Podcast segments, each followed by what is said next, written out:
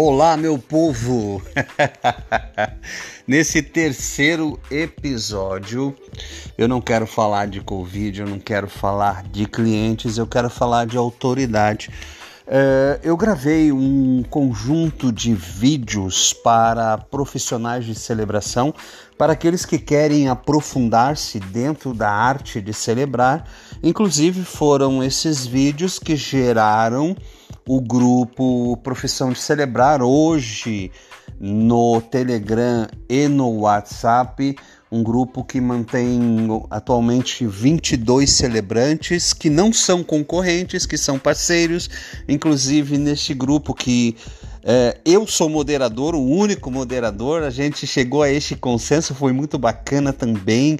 Eu fui elogiado pelos colegas pelo fato de ter mantido a moderação comigo pessoalmente é, e, e, não foi entendido isso como um autoritarismo, mas como um zelo, no sentido de que muitos grupos de WhatsApp, Telegram acabam se perdendo pelo fato de que a moderação não é exercida de forma correta. Então, é, é mais um motivo para a gente entender que este grupo não é um grupo de concorrentes, mas é um grupo de parceiros, uma iniciativa bacana, um, um, uma conquista, vamos dizer assim. Afinal de contas, 22 celebrantes reunidos num único grupo realmente é uma conquista maravilhosa.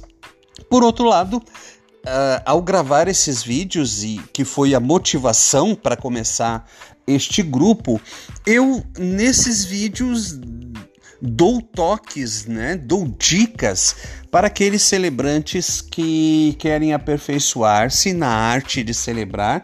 Não quero dar um curso, não quero ser mais um curso. Recusei vários convites, inclusive de parte do meu grande amigo, grande parceiro, criador da escola de celebrantes, Fred Ross, de São Paulo que para dar curso e eu não dou cursos porque eu não quero ser mais um curso de celebrante. Eu entendo que os, os celebrantes que queiram aperfeiçoar-se podem, através de uma consultoria ou de uma tutoria, como foi feito com o celebrante Francisco, por exemplo, a gente possa é, estar aprofundando de forma pessoal e direta, né? Uh, alguns aspectos da profissão de celebrar. E eu lembro que num dos primeiros vídeos, e foi uma das minhas primeiras batalhas, uma das minhas primeiras lutas, na época, não agora, tá, gente? Mas na época em que haviam dois tipos de celebrantes só no Brasil: os celebrantes confessionais e os celebrantes não confessionais. Durante algum tempo, inclusive, eu recebi a bandeira, eu fui taxado como um celebrante leigo, ou um celebrante laico, ou um celebrante não religioso. As pessoas me procuravam e diziam assim: ah, a gente não quer nada religioso, então procurou você. É, e depois, com o tempo, eu comecei a perceber que eu fui taxado simplesmente como pelo modo que eu me vestia, ou minha, meu discurso, ou pela forma como eu me posicionei dentro do mercado eu fui taxado como um celebrante social, um celebrante não religioso. E, e, na verdade, eu tinha lá no início, sim, uma bandeira em relação à autoridade religiosa. Então, eu colocava nesses vídeos, voltando para os vídeos, eu colocava nesses vídeos a seguinte orientação: não pense você, profissional de celebração, que pelo fato de você se apresentar como uma autoridade esta autoridade vai fazer de você um diferencial. Na verdade, quando eu falava em autoridade ali, eu fazia uma divisão entre a autoridade outorgada e a autoridade construída é, fazendo a seguinte distinção: a autoridade outorgada, então é aquela pessoa que chega já com o título e diz: Olha, eu sou o celebrante tal, pastor, é, padre, é, sou nomeado, então, então, eu tenho uma autoridade que foi constituída por uma instituição, eu fui nomeado autoridade, então eu tenho uma autoridade conferida ou otorgada por uma instituição. E eu falava na época, então, em contraposição, que a autoridade de um profissional de celebração, ela não era advinda de uma instituição, mas ela vinha assim da outorga, ou seja, ela era concedida pela autoria do casal, pelo próprio casal. Os autores, na verdade, não não são os celebrantes, eles são ministrantes, porque a autoridade vem do casal. Então, eu nesse sentido eu trabalhava muito em cima desta questão da autoridade e fazia esta distinção.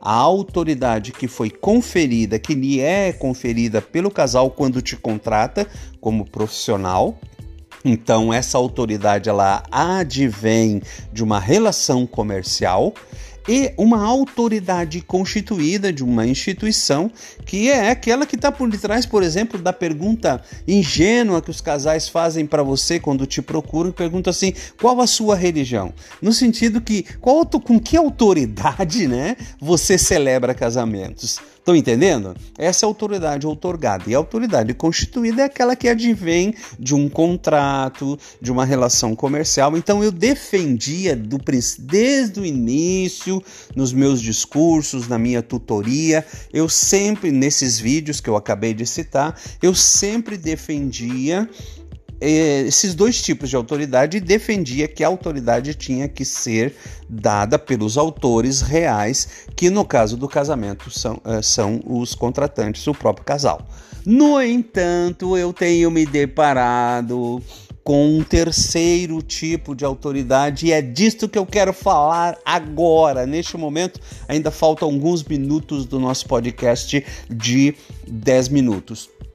Autoridade de que advém do, do, das redes sociais.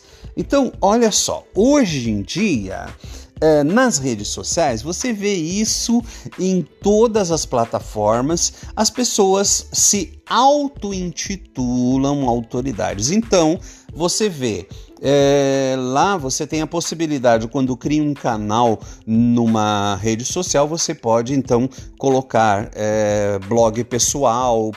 Então, a grande maioria das pessoas você vê pessoas colocando lá assim, ó, fulano de tal, José Ferraz celebrante oficial, né? É, influencer, é, ou seja, as aut a autoridade, existe um terceiro tipo de autoridade que advém das redes sociais, que as pessoas se auto-intitulam influenciadores, as pessoas se auto-intitulam é, entrepreneurs, né, é, empreendedores, as pessoas se auto-intitulam. Então, na rede social você coloca lá, eu sou um influencer, né? Qual o que, que você é, né? Sobre o que, que você fala, qual é o teu blog, né? Eu sou influencer, né? Influencer de ensino dicas de maquiagem, né? né? E o, e o que te outorga, o que te dá autoridade, isso é defendido também pelos pelos o pessoal que trabalha com o mercado digital, vou, eu ia lembrar agora Érico Rocha, essa autoridade advém do teu número de seguidores, né?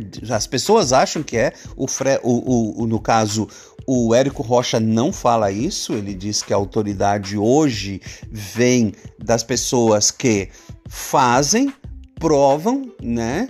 Tem é, testemunhos, tem, tem comprovação e são respeitadas dentro do mercado, né?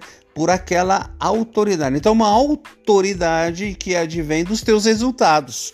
Né? Resultados digitais ainda por cima. Então é esse terceiro tipo de autoridade que eu vou comentar mais agora no quarto uh, episódio. Pode ser? Beijo, beijo para vocês. Tô super feliz de estar tá retornando aos podcasts e hoje falei com o meu bruxo, com o meu guru Lucas Neerhoods, que é o cara da informática, para ver se a gente consegue resgatar aqueles links todos de cinco anos de podcast que estão na rede, tá bom? Beijo, beijo para vocês.